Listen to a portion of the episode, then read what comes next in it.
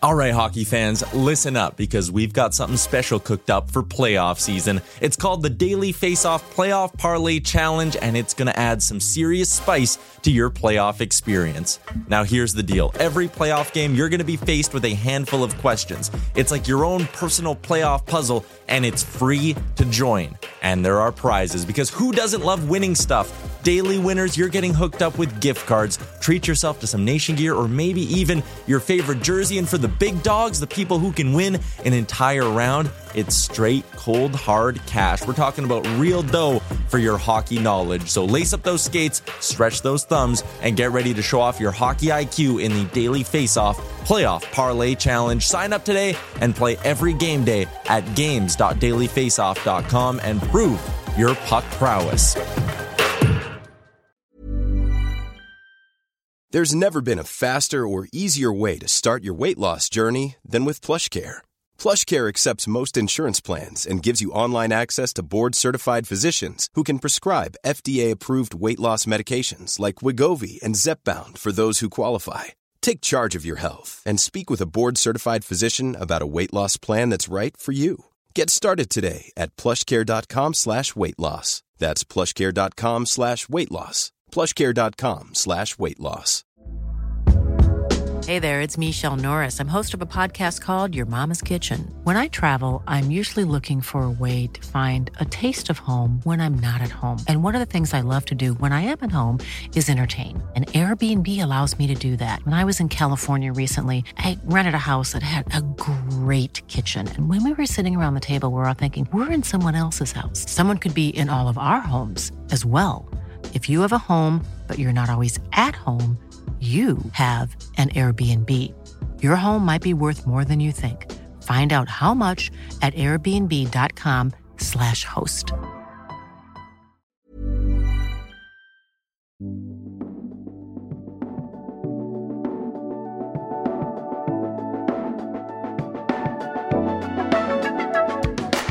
Welcome to the DFO Rundown podcast with Frank Seravalli and Jason Gregor on dailyfaceoff.com. Welcome to episode 271 of the DFO Rundown, brought to you by Betano.ca. The game starts now. Uh, tonight, uh, 11 games in the National Hockey League. Can the Flyers win their fifth in a row as they uh, host the uh, Stars. Meanwhile, the Edmonton Oilers looking for their 12th consecutive victory. Uh, there's a little bit of angst in Calgary, but not for the Flames. The uh, Maple Leafs coach uh, challenges his players. So lots for you to bet on. And of course, coming up in the NFL, they're down to the, uh, we'll call it the quarterfinals. I know it, but, you know, Buffalo, Kansas City, Patrick Mahomes. Would he win his first road playoff game? Of course, if it's only road playoff game, which is mind blowing to me. So you can bet on all that at betano.ca. I'm Jason Gregor alongside uh, Frank Seravalli, who uh, joins us from Calgary today, uh, getting set for the uh, pond hockey uh, tournament coming up uh, this weekend. Frank, um, do you have extra layers? A little chilly for the fellas this year. Actually, it's setting up to be quite nice in Jasper, plus degrees what? in Jasper. It looks like it's really? plus plus two on Saturday and Sunday oh, Celsius, which is like 36 oh Fahrenheit, which is I I don't know that you can, especially after how cold it was. I mean, I would have taken minus 10, minus 15, minus 40, you're not playing. But minus 10, yeah, we could we could live with that. I think we did that last year. But minus 10 is nothing. Plus degrees, I'm gonna be out there in a hoodie. yeah, why not? I didn't know it was that warm. Ooh, might have to go skiing. I like it. How uh, how's your hockey? Are you in shape? Can you play? Got I blisters? Mean, What's going to happen?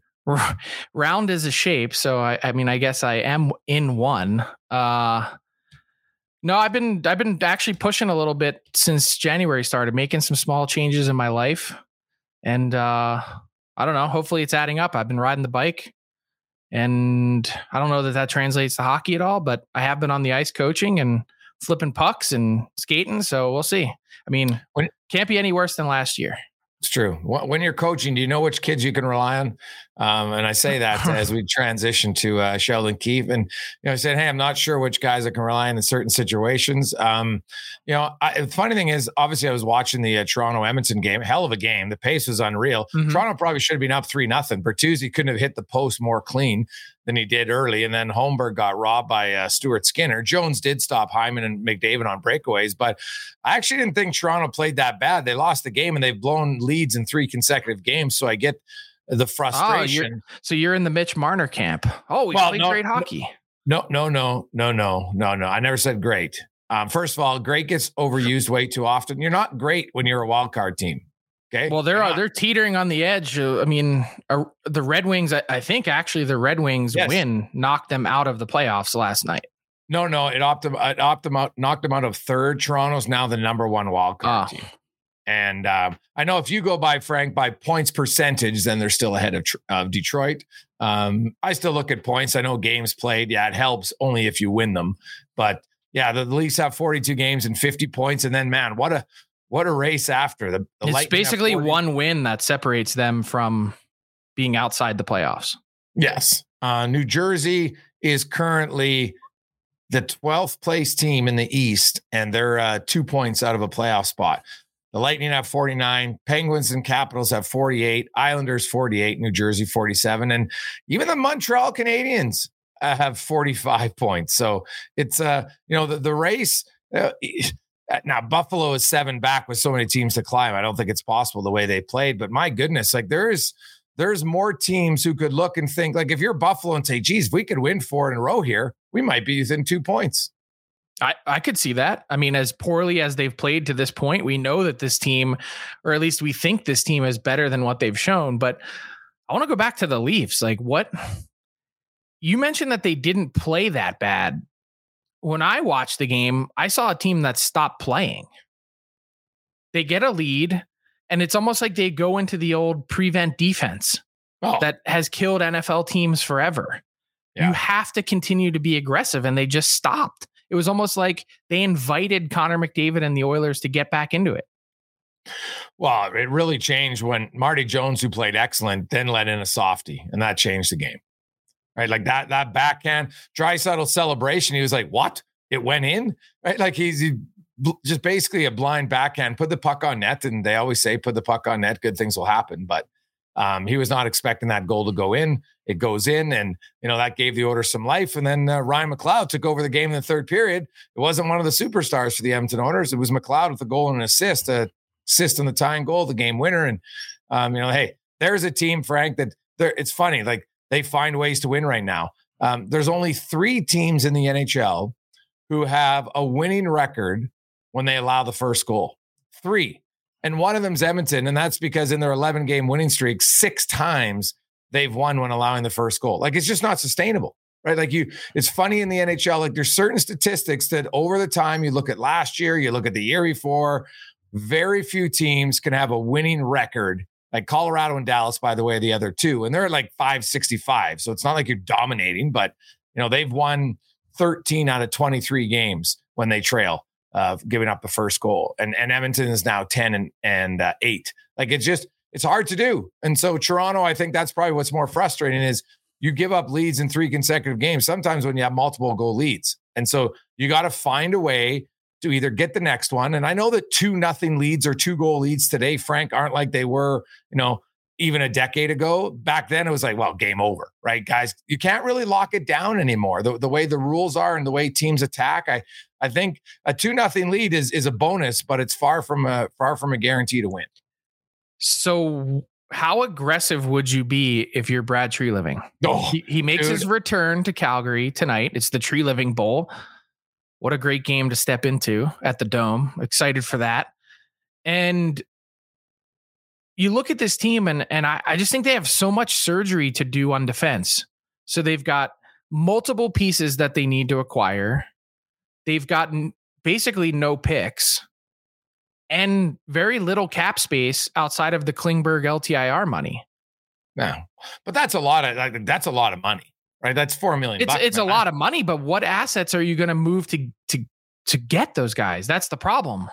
Well, I think you know you've got the young guys, uh, you know Minten and a few of their young kids if they They're want not moving Fraser Minten, are they? another draft. Well, they might have to like, or you, maybe even like Robertson um, off of your roster. Okay, Uh, so if Nick Robertson, this I'm not disparaging a player. no, no, he's but- not giving if, you a lot. If get me Nick. Robertson played for any other team, we'd never talk about him again. Yeah, you could be right. Um, well, he's he. The one thing Toronto has, Frank, is they have skilled forwards. Now the, the problem is that they're skilled forwards. Like Ma- Matthews is obviously separate, and Nylander they're good, but a lot of their skilled forwards are kind of the same, right? Like they they don't really have anybody who plays a heavy game. Matthews is probably the the heaviest guy. Um, I know Bertuzzi. You know what? He, he sticks his nose in there and stuff, but they don't they don't really have that. And that to me, that's that's an issue in Toronto. But I look at their defense core, and I think they have to upgrade at least two defensemen. TJ Brodie's not a top pair defenseman anymore. He's playing with He's a, Morgan Rielly. he's a, okay. This is how I analyzed the Leafs D the other day. Morgan Rielly for me is a two. So you got Morgan Rielly at two. You've got two number four defensemen in Brodie and McCabe. And then the rest of your team, the the other three guys you have are sevens on good teams. Maybe you could say Benoit's pumped himself Yeah, up. I a I think Benoit's played He's still a yes. third. He's still a third pair guy. yeah, So and those guys are important in the playoffs for sure. So okay, gr- I, I give you that, but how do you look at this team, this defense core as assembled right now, and say that this team's a cup contender? I'd say there's been so much talk about about Sheldon Keefe and his job and what happens next. My thing is y- you've got to um, improve and and conduct some surgery on this roster before you can even really begin to analyze the coaching part of it.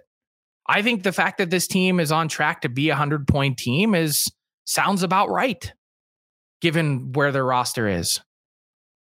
Oh yeah. I, at the start of the season, when you looked at Toronto's roster, everybody knew what the what the questions were. And here we are. We're halfway through the season. They're the exact same questions, right? Like but nobody. but is it wait nobody is, is that is that this. accurate though? You don't think Like, at the start they of the were year, everybody. no no go back to the preseason predictions and almost unanimously the Leafs were picked to win the division. Everyone thought no way Boston's going to be that good again. The Panthers have some serious injury questions on their back end with Montour and Ekblad missing. No one was really sure what to make of the Wings. They were the they were the unanimous. People were drinking the Kool-Aid, unanimous division pick. Yeah, but that doesn't mean that they're. we- And I think that was more so because people thought Boston was going to take a step back and Florida was going to take a step back. And But my point is, have- people were drinking the Kool Aid. Well, look at look at you could say a Bertuzzi team's and, good in and- the division, but they still had warts. I don't think anybody was like, "Oh, Toronto's so good." They're, everybody said, "What do they have to improve on?" Their defense core, right? And here we are. And what are we talking about? Their defense core. Like so, to me, when you asked about Treliving, yeah, and I, I think you can't wait till March eighth. You can't wait till March seventh. You and now, obviously, you need two teams to tango, so you need a partner out there who's wanted to do it. And as we outline, there's there's still teams out there who think, hey, maybe I can get in. And if I get in, I can be the eight seed Florida Panthers from 2023 or the eight seed Edmonton they're Oilers. dreaming in Technicolor. Hey, Frank, but it's the truth, though, right? Every few No, years, it's not.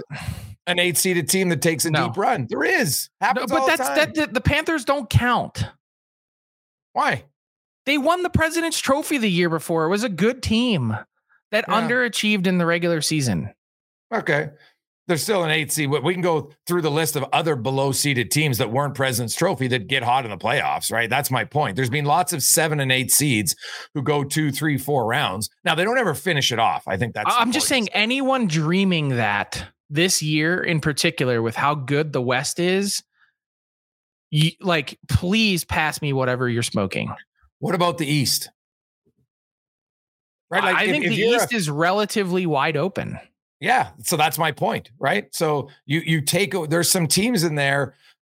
Um, we like I still think Montreal is going to trade people. I, I firmly believe that, right? Um, and you know Monahan and others, but I, I look, I still think Frank on January 18th that it, even though Treliving should be making trades, like the, we talk about the Calgary Flames, are the Calgary Flames ready yet to sell? I don't think they are. Now, we, I we can they are. argue if they I should. know they are. No, I, Yeah. I look. The Flames already made one trade in 2023. They're ready to go. They would have moved out more pieces by now, especially while they were sub 500. They haven't had the right offers. They teams haven't been ready to go and make those trades yet for cap reasons, for asset reasons, for they want to see how their team shapes out before they really spend and commit. So they're kind of they've been in a holding pattern. They've been held hostage here, I think, by you know the other teams that have expressed interest and been in the mix. The one exception to that is Hanifin. That's the one guy that they are still talking to, still trying to to work something out. And the reason for that is one, and I said this from the beginning of the year, if you trade all of your pending UFAs and it's only for futures, you don't really have a chance to compete in two to three years. You have to keep someone. And Hanifin is the guy that makes a lot of sense because then you can go Weegar, Hanifin, and Andersson into next year. And that's at least half of a solid decor to get you started before you then go about filling the rest of it out.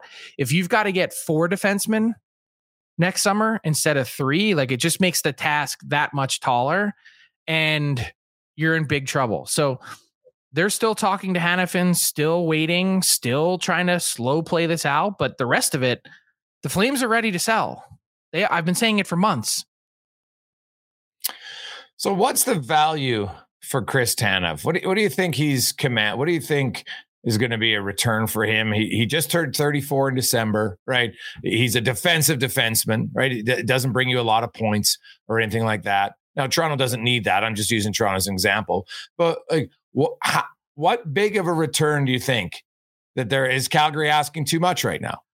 No, I don't think so. I think also teams are a little bit leery too of watching the way he plays. Um, I, I think you're really looking at a second round pick. I don't I don't think it's much more than that for Yeah. Chris Tanev. No. So, and Toronto now they I don't think have the a way for the more they don't they don't the Toronto Maple Leafs don't have a second until 2027. Yes. They they don't have any of their second round picks in 24, 25, 26. They have a first in 2024. They don't have one in 2025. I mean, that that first round pick for this year's draft is really outside of maybe a couple prospects that teams might be interested in. That's all you're looking at asset wise. Yeah. No, So- they uh they got a lot of fifths rounders if they want to spack Oh, those up. yeah, that'll that'll get you uh, next to nothing. But Yeah. I did want to mention Elias Lindholm, who's been number one on our trade targets board, and frankly, I don't really see him getting knocked off of that perch. But as part of our trade deadline preview series, have a story up today with a full breakdown on Elias Lindholm's game, including a scouting report, buyer beware, and the places where he struggled. Uh, five potential suitors that make sense for Lindholm. And I think maybe even more interestingly is looking at some of the trade comps. Like I think there's a real you asked what Tanev can bring back. I think there's a couple real recent comps from last year that could point you in the direction of where you know what Calgary might expect to get in return. One is the involves the Leafs. It's the Ryan O'Reilly trade with St. Louis.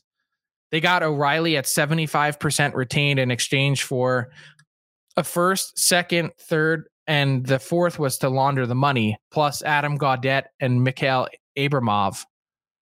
Abramov.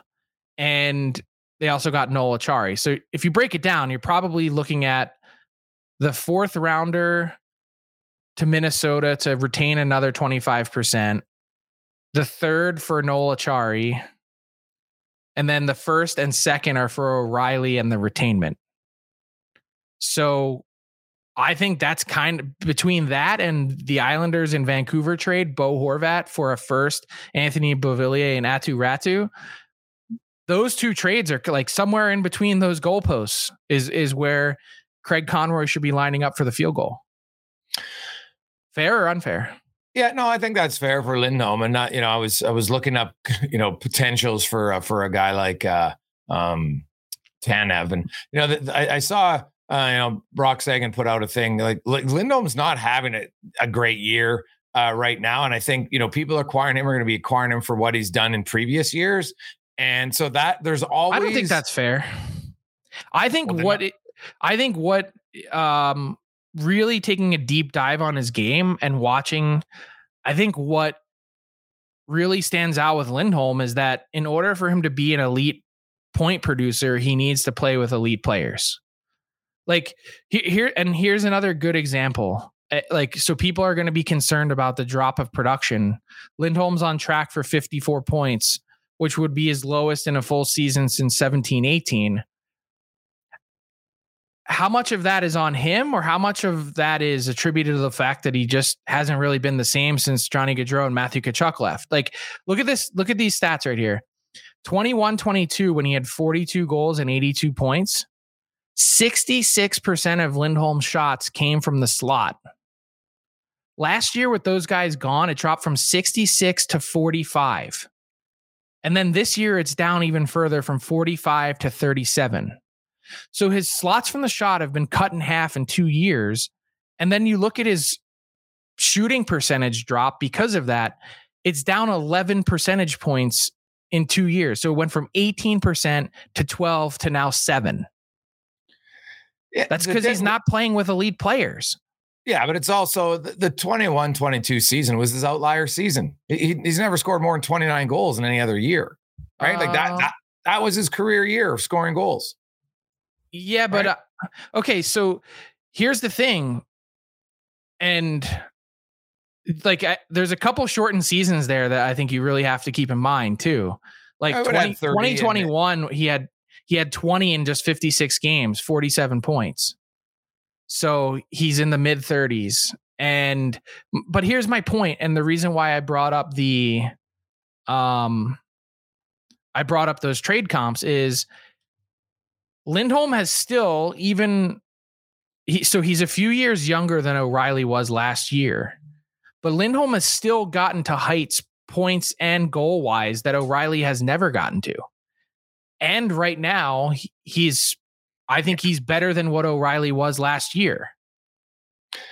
Yeah, he might be. Um, I, I, never, I never viewed Lin, Lindholm to me wasn't the tenacious. He's not, a, he's not in the same categories. Right, Ryan O'Reilly's peak I think was better than Lindholm's. Me, and I'm not just talking offense. I'm talking all around player. I think uh, you know Ryan O'Reilly is is um, was was more physical, just was more an intense, consistent player in, in my eyes. Um, and that's just how I view him. I, I, I like Lindholm. I'm just saying right now, I think his trade value is probably the lowest it's been. And is he going to go to a team that can offer him to play with a Gaudreau and Tkachuk like players? Right. That's so if you but don't, have, but if you, go to an elite cup contending team, you you have a chance to play with those players. Or those, but which cup contending team doesn't have a center? Like Colorado. Uh, Colorado. But then who's uh, on their second line? There's no Tkachuk or Gaudreau there because Rantanen's on the top line. So the the teams that I've listed as suitors are Boston, Colorado, yeah. Vancouver, Vegas, and Winnipeg. Yeah. Well, Boston would be the one because he could play with either Marchand or Pastrnak, I would assume. Right? They just or, have no assets again. No. So uh, so here's tell me if if you think that I nailed the summary on Lindholm. We've seen enough to know Lindholm isn't going to do it on his own. He needs elite offensive line mates in order to pile up points, but he also has the defensive makeup to shut down opponents. Lindholm isn't going to transform a team into a cup contender, but he could help make a cup contender into a favorite. Yeah, I, I think you're higher on Lindholm than I am. Um, okay. Like I think Lindholm was like he was the third best player on that line. And the year the line had like, you know, one of the greatest years, all three guys score 40 goals, right? Like it's very, very hard to do. If you look at just the history of the NHL, it was really like an every all the stars aligned that year for that line, right? And then um, but then they got shut runner down. up for the Selke that year. Yeah. And then they got shut down in the playoffs, funny enough. But um I I just I've watched the Flames this year, Frank, and to me, he doesn't look, regardless of who he's playing with, he doesn't look as effective with the puck, regardless of who he's with. He doesn't look as quick right now to me than he did two years ago. I think that's fair. I think there's he's never going to blow anyone away with his speed. I just think he's really deliberate with what he does with the puck and really deliberate with how fast he skates. Like he's always in control that he's never really in a bad spot, which is pretty important.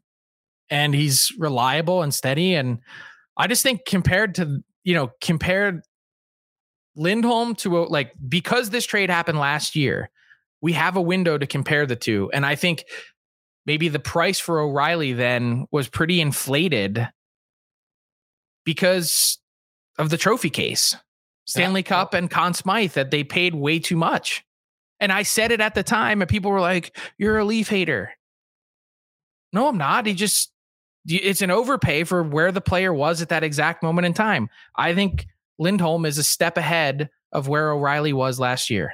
Yeah, that's interesting. I look at um going back to like you look at Tanev this year compared to how Luke Schenn played last year, just last year. How much? So, and you know, I think your second rounder for Tanev, because remember, Luke Schenn uh, cost a third.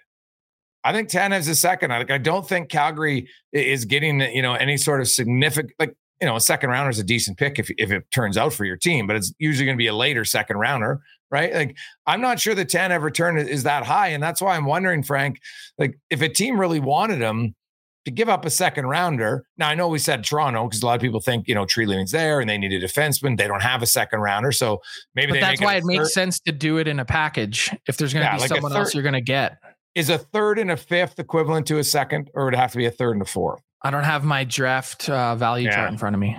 Yeah, so I wonder it's it'd be close, right? So you could do that. Um, I just, yeah, like I'm fat. The the the Boston I still think Lindholm would work, but I think Lindholm might go there and be on their second line center. I, like Charlie Coyle's had a really good season for Boston, right? Mm-hmm. And they, they're kind of building chemistry. I don't even know if you would if you would switch him out for Lindholm.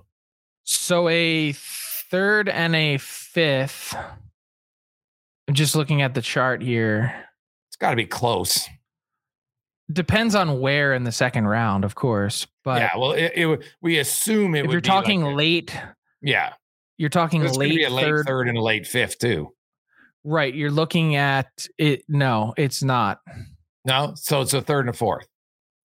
Yeah. Yeah. Okay.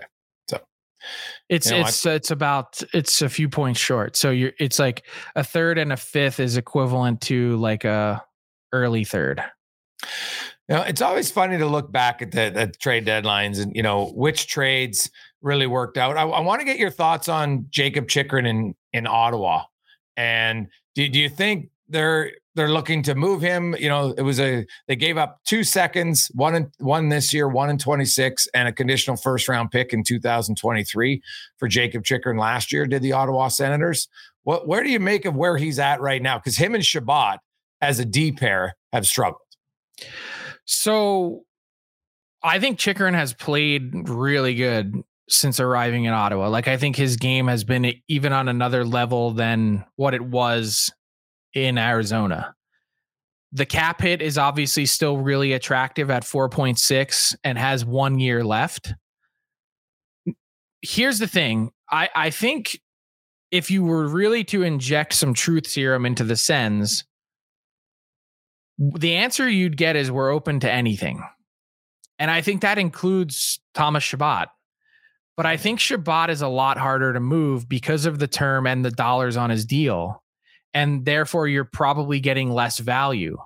So the, they're overloaded on the left side of their D. Like Sanderson, Chabot, and Chychrun is not spending 24 million bucks on just one side of your D is you're not it's, it's not going to work. So I, I think they have to make a move there. We know Sanderson's not going anywhere. Mm-hmm. And Chabot probably has a bit less value because of his contract. That Chychrun is the guy that stands out as as having surplus value. And it probably makes sense, even though you might want to keep Chychrun over Chabot, just stylistically, that you have to pull the trigger and move Chabot or move Chychrun, excuse me, because you're also having to answer a question this summer are we extending this guy or not because that's when they first can and that's really kind of the tough part right is your decision or your hand is going to be forced at some point in the relatively near future you might want to rip the band-aid off Yeah. Do you see a player because you know many many GMs said at this time last year he wasn't available. Then he became available right before the deadline. You know, he had uh, multiple years left of term, pretty big contract at six million. Is there a Mattias Ekholm similar contract, solid player that you think would be available from another team at this year's deadline? Similar contract to Ekholm? And similar player, like a legit top three defenseman, right? Some some would argue like when you look at the left side of Edmonton with Ekholm and Nurse, it's pretty good left side, top two, right? And I'm talking like he's a difference maker. Like Ekholm comes to a team and like he really solidified. He helped Evan Bouchard. There's no doubt about that, right? I'm talking a guy who's you know who's pretty big. Who do you consider solid? I guess is the question. So like, well, look at St. Louis. Justin Faulk, Torey Krug, Colton yeah. Parayko, Nick Leddy. All four of those guys have no trade protection. All four are locked up for three seasons at least. Yeah. Parayko even longer. All three of them yeah. on the wrong, all four of them on the wrong side of 30. The yeah. St. Louis Blues haven't won with these guys. We know Doug Armstrong wants to shake it up. He nearly traded Krug to the Flyers last summer. I mean, you'd have to think that any one of those guys is in play for the right price. Like, yeah, like Colton Parayko might be the one to me that's, you know, when you're that big and mobile, Frank. Now he makes 6.5, and I think he's got uh, five it's, years after it's this. Six, it's 6.5 until 2030. Yeah. And that's you know, the problem. Yeah, he's 30 right now. So, you know, you look at that and it's, you know, he's so he'll be 36. Uh, I think Ekholm's deal's done when he's 35 or 36. Um, now Parayko skates really well. That's that's the one thing. Usually, guys who skate well age better historically, right? I don't know. So I don't know any six foot six guys that really age gracefully. Well, I don't know Chara. about you. Okay, yeah, Chara. That guy's he's in a class of his own. He's a freak. He's still running marathons. Yeah, a freak. Yeah. So, but I just I because if I was looking between Faulk now, Torey Krug gives you a lot of offense, no question, shorter term deal, but he's also two years older, right? Like the the you know Faulk's. I but guess he's really mobile. It's just, yeah, do no, you believe in mobile. under? Do you believe in undersized defensemen? I do if their names Makar and Hughes and Fox, but others not, I have concerns about. Yes, at five foot nine, you're not buying on Torey Krug. No, no. For me, no. I think it's it's at six point five. You know, if he's in your second pair, probably, but that's a lot for a second pair guy. Uh, now the difference is Krug can give you offense. He can help at power play a lot, so there there is that advantage for him. But if I was looking at their blue line, I think Parayko is the guy who I think could could garner the most value uh, for another team just because of his size, his skating ability. He's one right. He, he doesn't bring you a boatload of offense, but you know what? He's a decent enough puck mover in today's game. I don't think it's a concern at all. Like he's not just an off the boards guy and out. Um, he's not he's not super physical for his size, but if it was me and I had to pick, he's the youngest. And his yeah, contract, he makes he makes sense. But just are you yeah. willing to live with whatever those years look like at the tail end. And for a lot of GMs, are like, hey, that's not even going to be my problem. I was just going to be my point. Exactly. Like, how many GMs realistically are saying, okay, I've got for sure more than four years? Not many. So I think that's the guy. And and I look at St. Louis, Frank, and I I'll be curious because I think Parayko, like you talk about, you know, the, the outline you said about um, Lindholm. I look at Parayko for a team. All of a sudden, you plop him in in your top four. I think your defense is a lot better. How many teams? So, like, let's also consider the contract here. Like, St. Louis isn't going to want to take and retain salary on one of these guys because of the years left. Yeah, you need especially for Parayko. Like, you need someone that can either. It's not even a third party broker is not going to help you. No one wants to be locked in that long. You, are well, going to have to take is, the whole cap hit yeah, you probably need a team that has a defenseman that, that's kind of like a Tyson Barrie, right? Who was making 4.5 for one more year. So the cap space work and they, they get out of it a little bit sooner. And, and away you go. And but now, Nashville isn't. So I get the example, but Nashville isn't going to be adding. So who it like what team is going to be willing to trade that much cap off of their books? Because then you're deleting at other positions. I, I just I think St. Louis is in tough. I don't think like I and I look, I know the year I know Justin Faulk had 50 points last year and people love the sort of playoff experience and grit that Nick Leddy like I just I don't know that I don't know that anyone really is all that excited about what St. Louis has to offer. Yeah. No, in terms probably, of their defensemen. Yeah. Like the, the one team I think that could do it, Frank, because it's a 6.5 to a five, and then you add in other pieces would be Colorado, but I don't think St. Louis has any interest in Samuel Girard, right? Because that's the team that could do it. I would have interest in Sam Girard if I were the. And look, Blues, I know we though, just when you've got Krug and I know we like, just talked about undersized defensemen. I get it, but I think he'd have value somewhere else. I think he's a great flippable piece. Yeah, no, but he's the guy that in the trade that that would work, and I think for for for Colorado, man, that would be massive. But do they I, need him? I don't like. I don't know that they do. Well, buddy, look at the chances they're giving up in Colorado. Like I know we've talked a lot about um, Colorado and how many games their goalies played. Go back and, and you can look the numbers at at where they rank in giving up quality chances. They have not been nearly, I think, as stingy as they would like right now defensively as a team.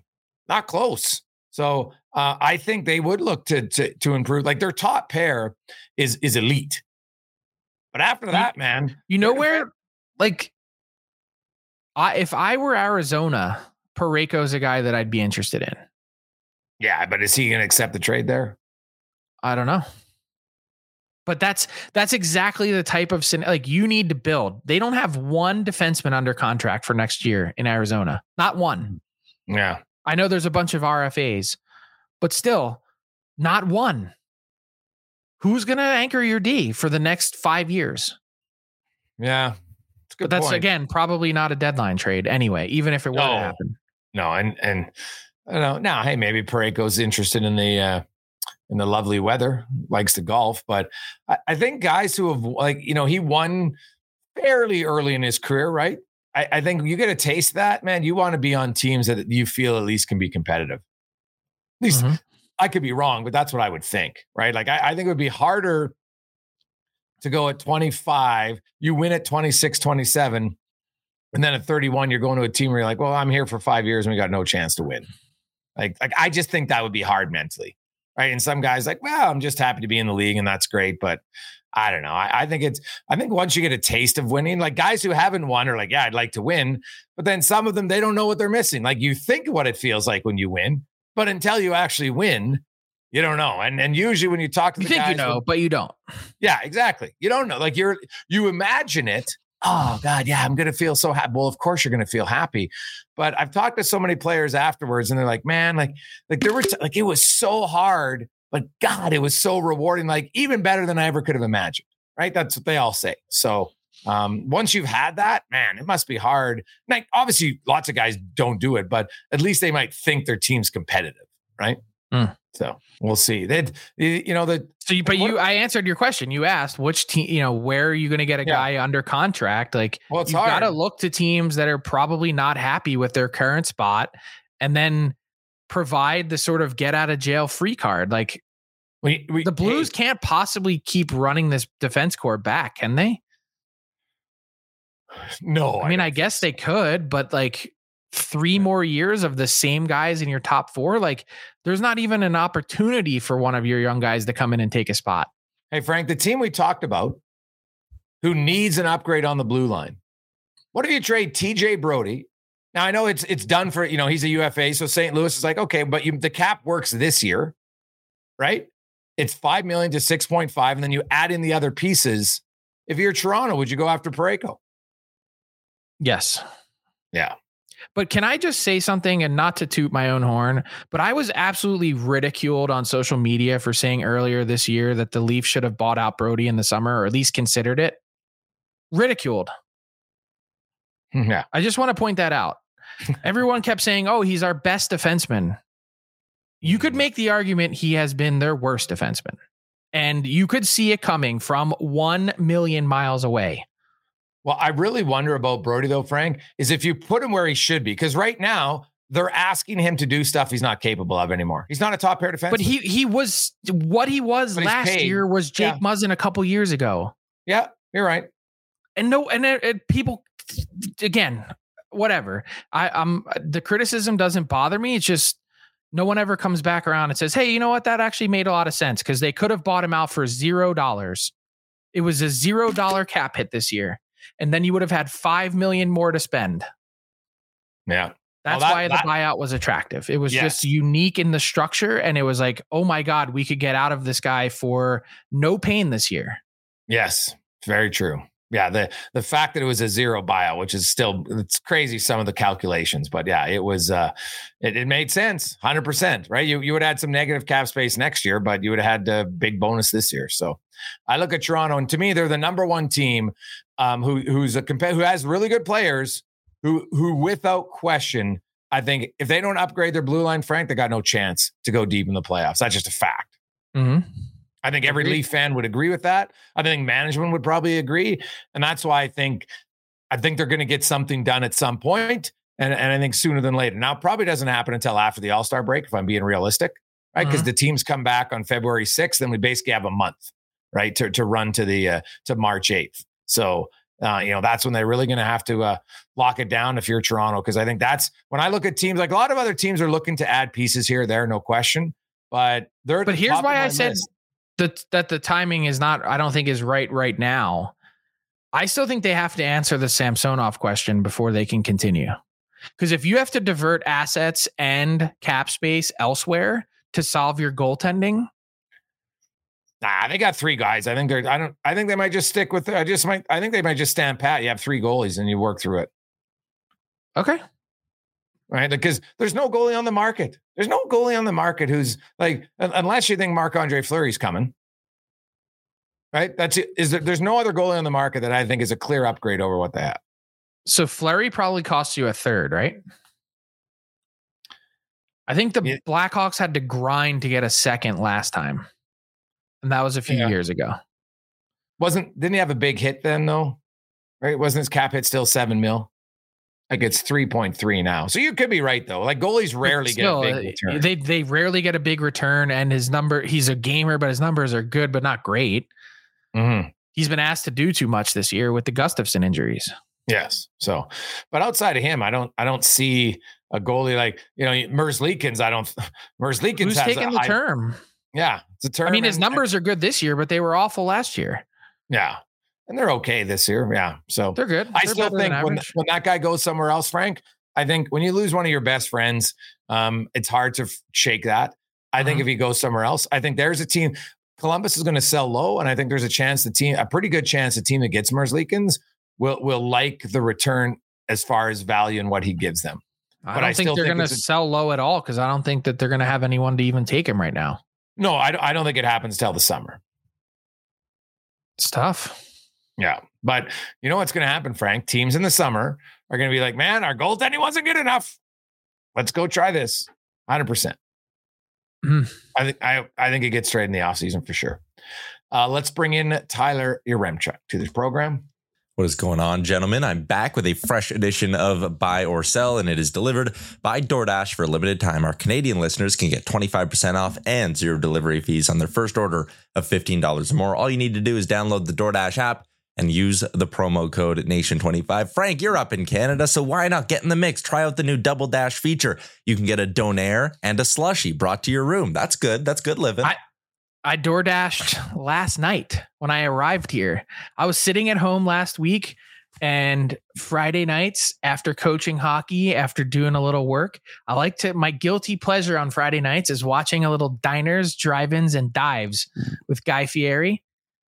And they had they went to a place in Calgary, and I was like, that it was uh I don't know how to say it properly, Nepalese food from Nepal okay. and they had they went to this place called Calgary Momo House, and it actually, oddly enough, is right near the airport. So I landed and I said, I am gonna dash that for the win, and I got it delivered right to my hotel, it's good living. so I could try the place from diners, drive-ins, and dives. I, I, you should have seen me last Friday night. I like had my phone out. I was all excited, like, "Hey, write this place down. What's this place called?" That is sweet. All right, uh, let's get into the questions. I got three lined up for you guys. Uh, the streets are clamoring. They always want Corey Perry updates. So let's talk a little Corey Perry. I'm going to say he signs with a Canadian team. Buy or sell, Frank? Ooh, so the question is Canada or the field? Yeah. I'm going to sell Hmm. just because outside of Edmonton, I don't really think Toronto's in the mix. Don't know that I see him going to Van or Winnipeg. And then Montreal, Ottawa, they're all out of it. No, yeah. Not and going- he's not going to Calgary. So I think that kind of just leaves Edmonton. Hmm. And I'll take the field. Jay? Well, Canada's some of the hottest teams in the league right now, and uh, I think the three hottest overall last 25 games in Vancouver, Winnipeg, and It's Edmonton. okay. So we won the World Juniors. that's uh, the way you said it, it was so funny. It was like, well, well, Canada has the hottest teams in the league. Like, okay, good, what they good do. job. I'm just I'm just pointing out things. All right. It's, uh, this is how it goes. Um, by the way, we are going to do our uh, Canada U.S. rosters when Canada kicks their ass, and the next time there's a real uh, best on best. But Yeah, okay. um, the uh, I I would probably sell as well because uh, I'm just playing the odds, right? Uh, there, there's more American teams. Um, I I will say like on paper. Edmonton and him are a very good fit. There's no question about it, right? Like Edmonton needs a right winger. Corey Perry wants to go to a team that has a chance, and the orders they got a legit chance, but um, I don't think it happens. Hope I'm wrong for order fans, but I don't think it happens. Uh, just the three best teams based on points percentage since December 1st, Greg's. You're bang on. Jets, Oilers, Canucks. 775 points percentage for the Canucks. Both the Oilers and Jets are in the 800s. Uh, all right, next one I got. 800s. For, 800s. Uh, next one I got for you guys. Let's go to Boston. You guys talked a little bit about uh, Charlie Coyle, the season he's having, and maybe it's calming down the need for them to add a top six center. But I'm going to say the Bruins go out and make a big splash, add a top six center before the deadline. Buy or sell, Greg's. I'm going to give the Bruins. I was so wrong on the Bruins. Um, their their center ice, their whole team has played infinitely better than than I thought they would be. So kudos to them. Um, how many top six guys are available? Right, that's that's the question to me. So, you know what? I'm not sold. I'm gonna I'm gonna sell. I think Boston's gonna make an act, but I'm not sold. It's gonna be a locked and loaded uh, top six guy. Frank? I think they'd like one, but I don't know. There's something about that organization. They're they, know what their team is. I think they really like their room. Um, they could use a finisher though, right? The problem is there's not a lot available. Finisher. They got one of the best in the league. Yeah, but but you need like having one is great. I think they'd like to have an like and not an elite finisher because none of those guys are available. I'm just talking like a, a good quality contributor offensively, right? Like, you know, um Marchand's got 19, but they've only got four guys in double digits, right? Um, like Trent Frederic's, I think fourth on their team in goals, having a really good year with 13. But I think they'd like to add another guy who is around like a, a 19 to 25 goal type of player. I just again, what assets? They don't have a first, second, or third this year, or a second next year. They have their 2025 first round pick. And unless you're a team that's really excited about getting a first two years from now, like I don't I don't know. Maybe you're betting, and if you could get it unprotected, that the Bruins have a drop off. I, I don't know what the play is, but they're short on prospects and and assets and cap space, quite frankly. Yeah. They find ways to do it. They do. Uh, and they were they took some big swings last year because of Yeah. the spot that they were in, you know, with that magical season. They did not leave any stone unturned. I just I wonder if that going through that kind of it's like a recoil, kind of like remember Florida the year they won the president's trophy and they they went out and made all those trades. It was they got Claude Giroux and um who's the big defenseman Florida traded for? Chiarot. Ben Chiarot. I mean, they gave up a first round pick for Ben Chiarot, and then all of a sudden they turned around. They're like, "Oh, whoa, we can't do that every year." No, no. And and maybe there's part of Boston that's feeling that same way. Is we've had a good team, maybe we can make it through based on what we have or close to it. But by the way, can we address the Patrice Bergeron rumors? There are Patrice Bergeron rumors. You Awesome. didn't. I guess you didn't see the Chicklets guys talking about Patrice Bergeron. They said the rumor boys. They said they've heard he's been skating. Coming out of retirement just for the stretch run. That would be a veteran move. Very veteran move. I don't. I don't think it's going to happen. No. Uh, look, I'm not reporting that. I don't think it's. I don't think it's in his nature to just kind of barge in.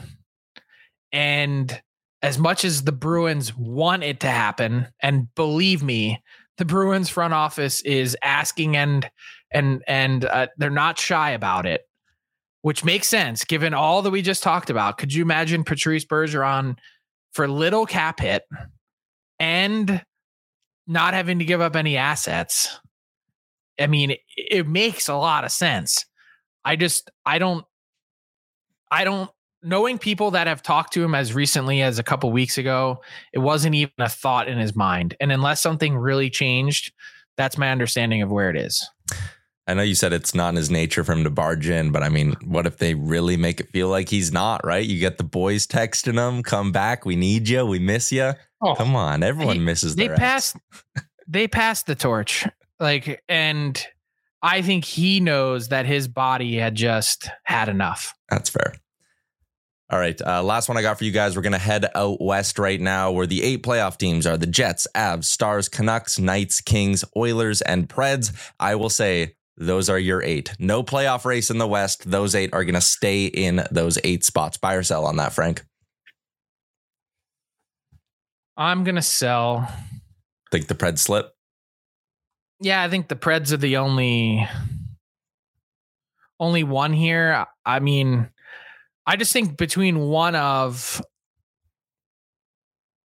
and I think it's a real long shot for Mini, but one of Mini St. Louis, Arizona, Seattle, or Calgary is going to catch the Preds. Hmm. I just look at it as a lot of those teams, or all of them, including the Preds, are are really flawed. The Preds have the best goalie. He might just drag them in. Jay, you buying or selling on those eight staying the same out west? Yeah, I think the seven teams are are, are set. Um, Minnesota, I, I don't see how Minnesota turns it around at this point. They're eight points back. Um, you know, they haven't made up really any ground here lately, and now they're going backwards. What are they won two of their last ten? So um, Seattle and and Calgary would be the two teams that uh, I, I give the best chance. I give Arizona credit, man. They they kind of hung around, but um, They have the second best points percentage. It's Yeah. Preds and then Yotes. Yeah, And they Um, they have a better goal differential. Like if Yeah, any no, they- team in that group around. Has a give 'em credit. chance, Like- I, I just I, I think all of those teams are selling or need to sell, including Minnesota. We just talked about St. Louis. The Coyotes are not deep enough or strong enough to just stand pat at the deadline and say, hey, you know what? It's great that we could have got some assets, but we're going to try and roll the dice and get in. They can't do that. They have to sell. The Kraken are the one team that could kind of, you know, say, hey, you know what? We're staying the course here. We've got a bunch of guys that have contracts and term. We're not trading them, but we talked about Calgary and their need to do it. And the Preds are realistic. You just might be right, Tyler, on the goalie part. Like I, I look at, at the Coyotes and I could make an argument why they need to for their fan base to say, you know, we're not just going to sell off and have another wasted year again. We're going to look to try to compete. And uh, you know, They're now all of doing their defensemen are. I I'm don't telling think they you, have- they're not doing it. Yeah, well, you, you could be right, but to me, that's just a loser mentality. You, you know, they're that close, and we're going to sell, sell off again. Why? To sell off and, and get what the twelfth overall pick? The hell does that do for you? It's fair. All right, there you go. That is a wrap on this week's edition of Buy or Sell, delivered by DoorDash. I'm Sandra, and I'm just the professional your small business was looking for. But you didn't hire me because you didn't use LinkedIn jobs. LinkedIn has professionals you can't find anywhere else, including those who aren't actively looking for a new job but might be open to the perfect role, like me. In a given month, over 70% of LinkedIn users don't visit other leading job sites. So if you're not looking on LinkedIn, you'll miss out on great candidates like Sandra. Start hiring professionals like a professional. Post your free job on linkedin.com/people today. Planning for your next trip? Elevate your travel style with Quince. Quince has all the jet setting essentials you'll want for your next getaway, like European linen, premium luggage options, buttery soft Italian leather bags, and so much more. And it's all priced at 50 to 80% less than similar brands. Plus, Quince only works with factories that use safe and ethical manufacturing practices. Pack your bags with high-quality essentials you'll be wearing for vacations to come with Quince. Go to quince.com/trip for free shipping and 365-day returns. Everyone knows therapy is great for solving problems, but getting therapy has its own problems too, like finding the right therapist, fitting into their schedule, and of course, the cost. Well, BetterHelp can solve those problems. It's totally online and built around your schedule. It's surprisingly affordable too. Connect with a credentialed therapist by phone, video, or online chat, all from the comfort of your home. Visit betterhelp.com to learn more and save 10% on your first month. That's BetterHelp, H E L P.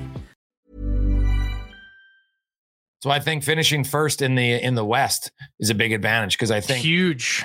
There's Huge actually advantage. something to play for Yes. because you're going to have the one cupcake first round matchup. Yeah, and everything else, every other team, no matter how good they are outside of that 1 8, is scrapping for dear life to make it to the second round.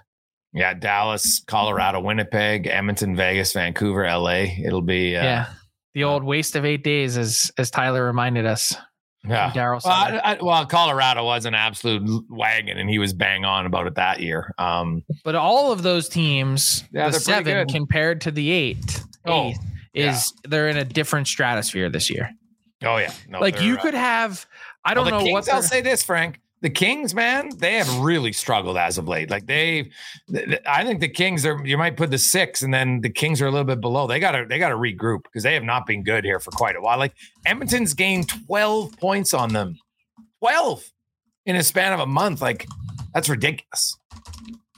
the excuse me the jets if they win the if they win the west the first seed they could finish upwards of 40 points higher Oh yeah, it's like 38 points higher than the eight seed and i know that that's somewhat routine but we're talking about a really big gap and all those other teams are going to be north of 100 Yeah.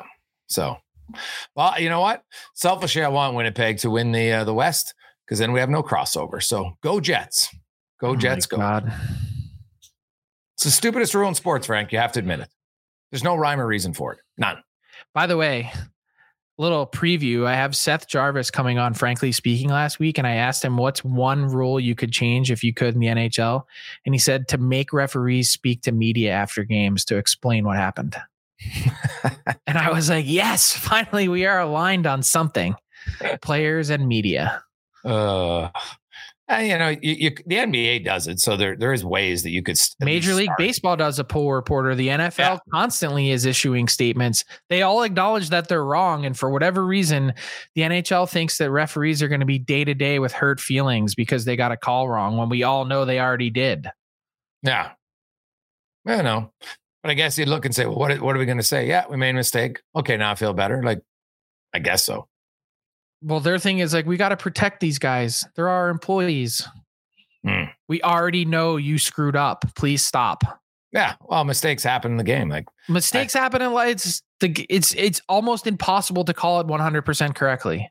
well, of course, it is impossible to do it. The game's so fast. Um, I think the refs uh, do an incredible job. Like, yeah, so they make mistakes. I So do too, but they don't. world. But it, my point is, in the eyes of the NHL, because they don't ever answer publicly, Yeah. they never make mistakes. Well, I guess, Frank, you know what you said earlier? It would sure be nice if someone would ever say we did a good job. When is the last time that? And so I could see why they're like, what's the benefit? We only talk. No one's going to want to talk to the refs when they call a great game.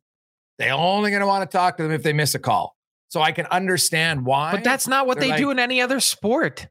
Any other sport that they no, you don't go and talk to them after. Hey, you don't go down to the locker room and say, "Hey, ref, knock on the door. A pool reporter here to tell you what a great job you did." Like that's Yeah, not how it but it's- works. It's, just no one I comes up to the press box and says, "Like, hey, great story there." they just remember all the prick stories you wrote. Well, sure. But my point is, even you said, hey, it'd be nice if someone had said, hey, you know what? That was a good idea. But the point is, people only focus on the negative too often. So all that would do is add to the negativity, right? There's never going to be a, hey, uh, Wes McCauley had an excellent game tonight. They got to put Right? their big boy pants on. They're not. They don't live in reality. They live detached from reality at times. Well, the NHL, sure, but not the officials. It's the NHL. That's why I, my personal note, I think, hey, the Bettman's had a great run. He's done a lot of things, but I think there's time for a change. I think there'd be a, a good opportunity for change. He's, I think, nine days away from becoming the longest tenured commissioner in pro sports history. Yeah. So I think it's time for change. Frank, enjoy Calgary. Enjoy the outdoor game. We will uh, chat with you on Lindy. Thanks for listening to the DFO Rundown with Seravalli and Gregor. Keep it locked on dailyfaceoff.com and subscribe wherever you get your podcasts from to never miss an episode.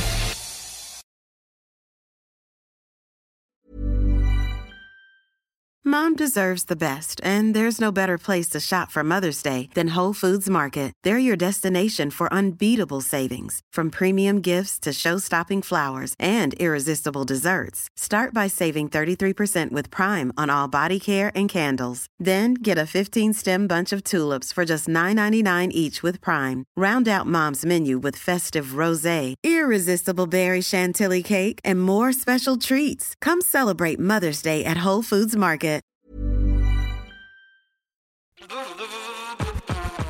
All right, hockey fans, listen up because we've got something special coming your way this playoff season. It's called the Daily Faceoff Playoff Parlay Challenge, and let me tell you, it's going to add some serious spice to your playoff experience.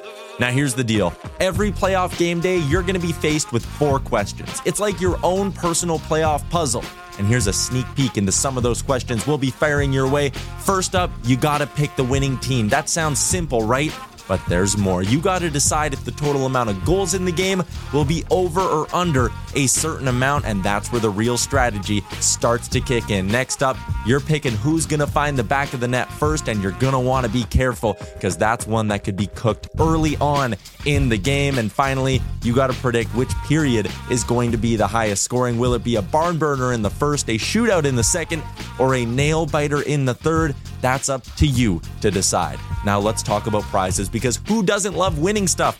For the daily winners, you're getting hooked up with gift cards to treat yourself to some fresh nation gear, and you might even win a jersey from your favorite team. And for the big dogs, those who can win an entire round, it's straight, cold, hard cash. We're talking real dough for your hockey knowledge. So lace up those skates, stretch those thumbs, and get ready to show off your hockey IQ in the Daily Faceoff Playoff Parlay Challenge. Play now at games.dailyfaceoff.com and prove your puck prowess.